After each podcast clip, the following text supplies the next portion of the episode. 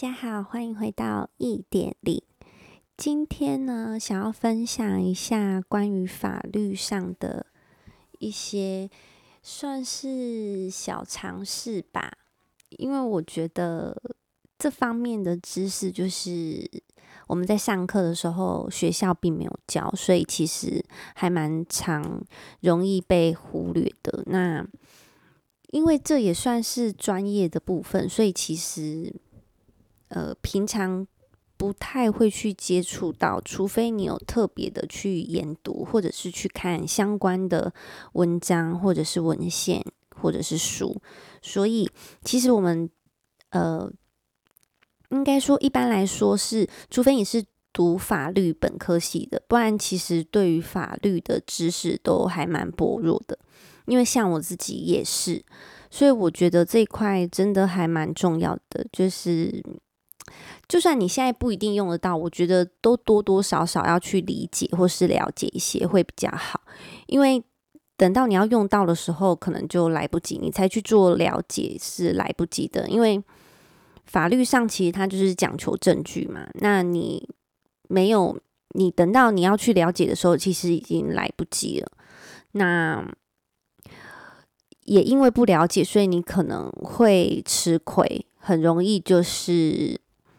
你你会站不住脚，然后那个站不住脚不是说你做的不对，或是其实你是错的一方，而是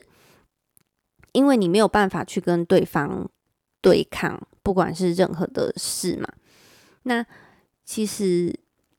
呃，我今天要讲主要是跟家暴比较相关的讨论，就是因为法律上是讲求证据，所以如果因为我相信。正常来说，你是不会有预算说要去请律师的，因为毕竟也不便宜。那律师一般来讲的话，就是七万块，而且是开一个庭，就是一审一审。那之后二审或三审可能是另外的价格，所以费用真的是不便宜。但是他们有他们的专业，这真的是因为像写诉状啊，它都有一些专有用词或是一些。呃，特殊的名词就是要引用他们的一些法条跟一些专业，所以其实也很困难，就对了。那所以每开一个庭都是另外算的，一个庭就是七万块，这个是基础的行情。那如果可能是很有名，或者说呃，今天他可能案件比较复杂，你的案件在就是。陈述上，或是说在书写上是比较困难的，那可能就会根据你的案情那有所增增加。那还有就是，其实它真的是比较困难的部分，是因为我们证据的举证方面是比较难的。比如说，你可能被打的时候，你是只有开验伤单，但是因为验伤单上面它不会去注明说是谁打你的，就是它不能够很。其实我不知道是怎么去运作，就是他也不能够去写说，比如说某某某打你是不能这样的，只能够去写说哦，有人打你，或者是患者说是被打然后导致的伤害，就是他没有办法去写说是正确的人名，就是是谁打你的。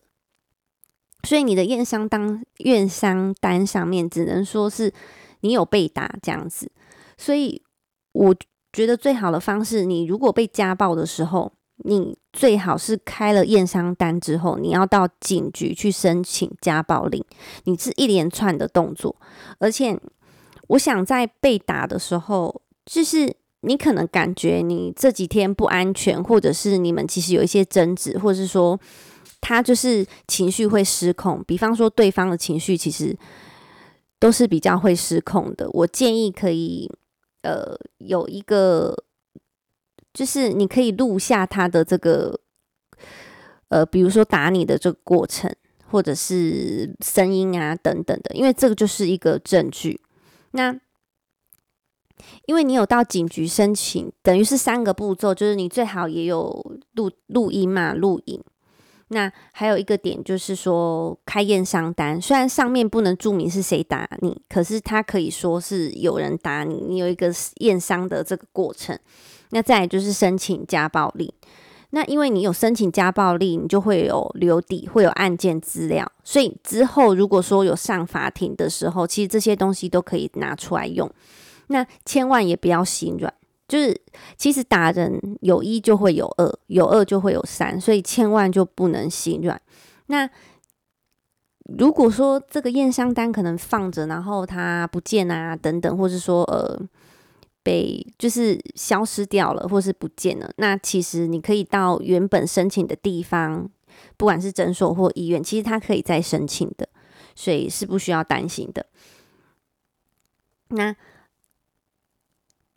呃，通常打人的人，我觉得就是他还会再求对方道歉嘛。那我觉得你不要心软，是因为如果你今天心软了，你会。往后会后悔的，因为当你求助无门的时候，你就会知道你对敌人，也就是对方有多仁慈，你今天就会有多可悲。那会打人的人，有一就有二，无三不成理。那通常呢，这个家暴的惯犯，他都会合理化自己的犯罪行为。比方说，他可能会说：“哦，我打你是为你好啊，然后教训你等等。”他就是会合理化他自己的行为，或者是说：“哦，你是自己不小心跌倒的，那自己擦撞到，就是反正就是讲一些还蛮可笑的理由，可能就是说。”哦，他你你可能是自己跌倒，然后你跌倒都不会用任何的手去撑地哦，你就是用你自己的脸，然后去磨正地板，然后所以你的脸才会有伤痕啊，等等，就是光怪陆离的这些各种的呃说法，他都可以编出来，反正就是你无所不用其极的编一些怪理由，你听了就是真的蛮傻狗血，而且就是很好笑。那这个世界唯一不变的就是这个世界一直在变，所以要学会保护好自己的方式，不要让别人得寸进尺的欺负你。那唯有在你懂得保护你自己的时候，你才能够安然的度过你就是遇到的事情或者是危机。我们没有办法知道说今天你在一起的人是不是会打你，或者是诶，他原本不会，那他可能变成会了等等的。但是其实他是有迹可循的，有一些迹象，比如说他的原生家庭，他的爸妈是否有这种倾向，就是情绪控管不佳，或者是会动手打人。如果有的话，其实我觉得多多少少他自己本身会有这种性格。所以一定要非常的注意。那再来就是去多多观察他的，比如说在跟别人说话的时候，或是他遇到事情、遇到那种比较突发的状况，他的处理方式，他是会暴躁的大吼啊，还是开始摔东西，或者是会想办法冷静下来解决问题？其实都可以从这里看出端倪。所以，嗯、当然没有办法说完全的能够看出来，但至少在评断一个人的时候，我觉得性格的部分真的是非常的重要，所以真的要花心思好好的去看，而不是只是看表面说，呃，长得如何，或是说，诶，呃，收入多少等等的，其实这都不是最重点，重点是你们相处的时候，他能不能够好好的对你，那能不能够保护你。而不是，比如说，嗯，可能连一个婚礼都没有给你，那甚至还会说，诶，如果你想要结婚的话，你就自己看说想要什么东西，就是完全没有要参与，就从这里你就可以看得出来，他完全没有把你放在心上，因为对这件结婚的事情他是不 care 的。第一点，那第二点，他甚至叫你自己去想看看你要什么。哦，你想要怎么？就是他没有想要参与的意思。那其实你就可以从这些言语当中去判断，说他对你的用心，还有他大概是一个怎么样的人。其实他就会是属于比较大男人，然后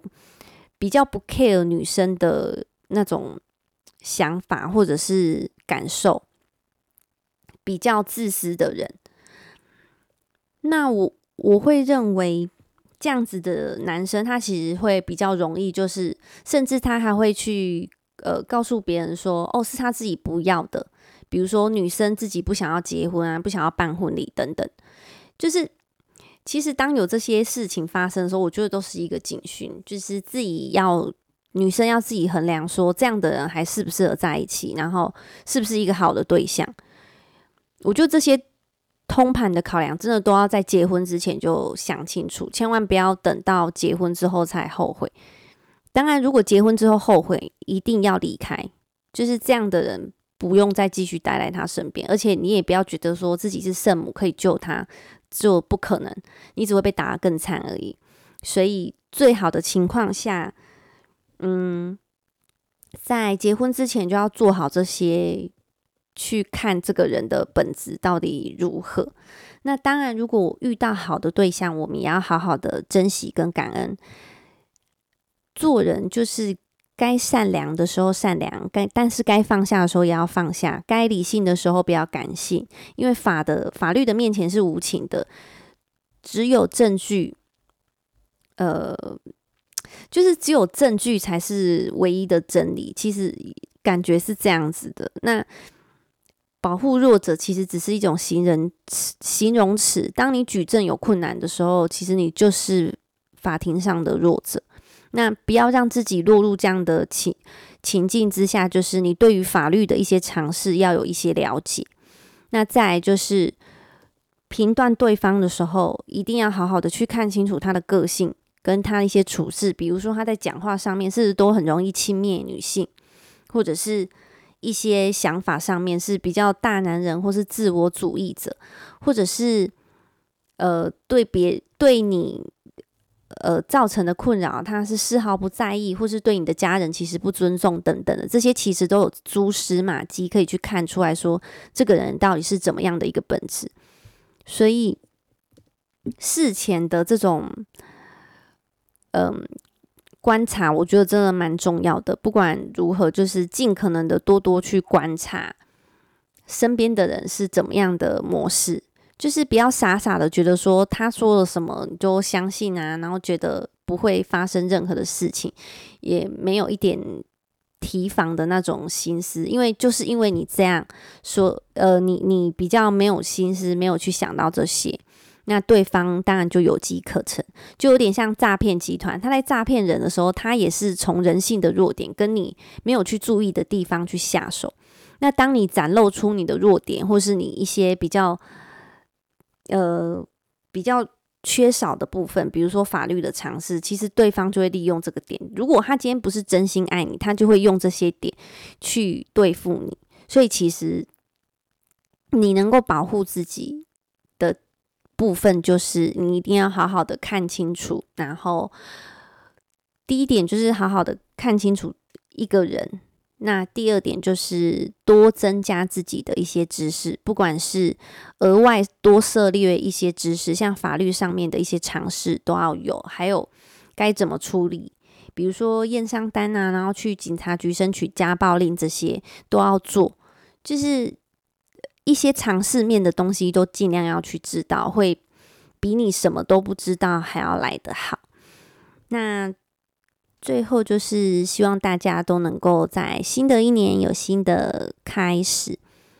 再过没多久就是农历的新年了，那希望大家都能够事事顺心，万事如意，然后不要遇到糟糕的人。那今天的分享就到这里喽，See you later，bye。